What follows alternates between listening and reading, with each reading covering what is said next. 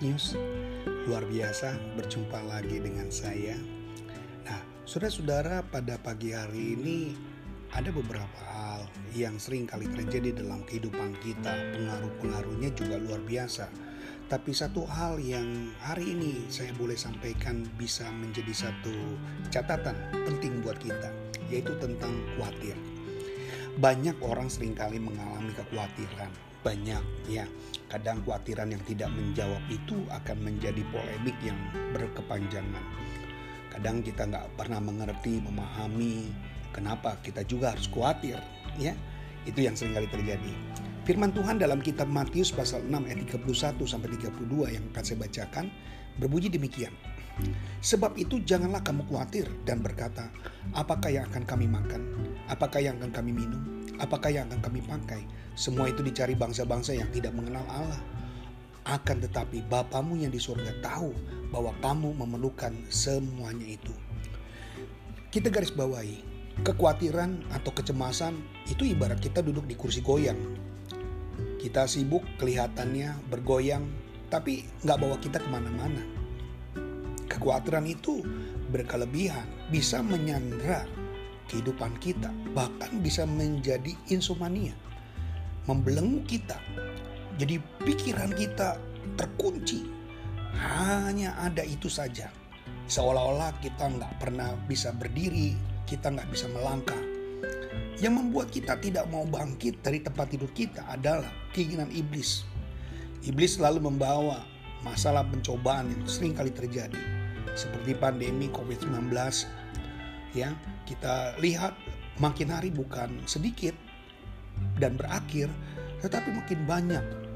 Dikhawatirkan adalah membuat kita lupa dengan tuntutan Tuhan, yaitu tetap melakukan pekerjaan Dia, mengabarkan Injil, memberitakan firman Tuhan.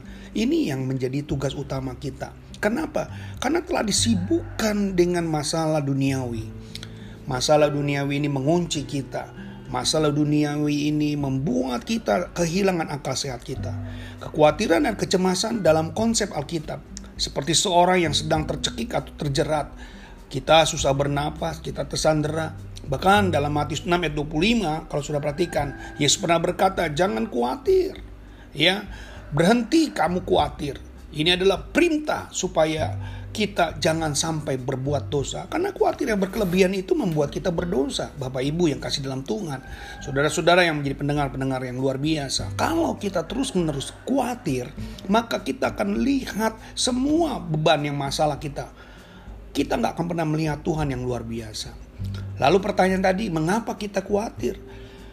Saudara, kalau lihat di dalam ayat dua puluh lima sampai tiga puluh tadi yang sudah kita baca, Yesus menyuruh kita belajar dari burung di udara, dari bunga bakung, di mana pagi hari burung itu berkicau, ya, mereka mencari makan dan Bapa di surga menyediakannya. Burung tidak punya rekening bank, burung tidak punya asuransi, burung tidak punya deposito, burung pun tidak punya dana pensiun. Tapi pernahkah kita lihat burung itu sakit mah sehingga dia tidak makan lalu mati? Tidak ada. Saat mereka berusaha dan bukan hanya malas untuk mengada ke surga, berharap Bapak jatuhkan ulat ataupun makanan dari benih. Tidak. Bapak di surga menetapkan saat-saatnya kita pasti akan mendapatkannya. Gak perlu khawatir, gak perlu berketakutan yang berkelebihan. Kalau kita masih bisa lihat pagi matahari, kita bilang Tuhan thank you, puji Tuhan. Waktu kita bisa bangun pagi, puji Tuhan, terima kasih. Kenapa sih? Lebih mudah kita mengucap syukur daripada kita bersungut-sungut. Lebih mudah kita berterima kasih kepada Bapa daripada kita ber, apa, berasumsi yang buruk-buruk tentang Dia. Hari burung yang tidak memiliki nilai saja kekekalan, dia bisa dipelihara. Jadi jangan khawatir dengan saudara dan saya. Kita lebih indah dari segala-galanya, bunga bakung termasuk. Ya, Dia pasti menyediakan semua yang dibutuhkan. Dia pasti menyediakan apa yang menjadi kebutuhan tubuh jasmanimu. Jadi masalah akar permasalahan hari ini adalah berapa besar engkau mengenal Dia sebagai Bapa kita. Berapa besar engkau mengenal Dia sebagai Tuhanmu, sebagai juru selamatmu. Kalau engkau menganggap Tuhan itu biasa, maka semua yang kau masalahkan hari ini menjadi begitu besar. Tetapi kalau engkau menganggap Dia adalah Tuhan Allahmu dan Bapamu di surga, maka semua masalahmu juga menjadi kecil. Bangkit. Ayo kita bangkit. Ya, dengan merosotnya keyakinan kita dalam menghadapi kesulitan-kesulitan ini, berarti pemahaman tentang Bapa terlalu cetek. Mari kalau engkau gak mau dibilang pengalamanmu dengan Tuhan terlalu cetek, bangkit. Lawan semua kekhawatiranmu dengan hanya mengandalkan Tuhan. Kalau kita menjadikan Allah bukan hanya dalam perkataan waktu kita sedang dalam keadaan suka, tapi waktu kita dalam keadaan duka, lewat perbuatan juga pun kita bisa meninggikan dengan nama Tuhan, meninggikan nama Kristus. Mari kekhawatiran-kekhawatiran kita kita putuskan untuk kita hentikan, ya, supaya kita lihat. Saya belajar selama sebulan, dua bulan, tiga bulan, ya hampir tujuh bulan kita menghadapi. Saya cuma bilang, Tuhan, terima kasih buat semua. Hanya ucapan syukur.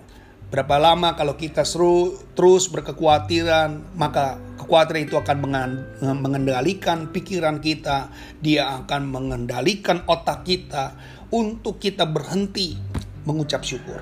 Hati-hati, kekhawatiran hanya mengendalikan pikiran kita untuk kita tidak mengucap syukur. Tetapi kalau kita mengucap syukur, berarti kita menciptakan pengharapan dalam pikiranmu. Amin.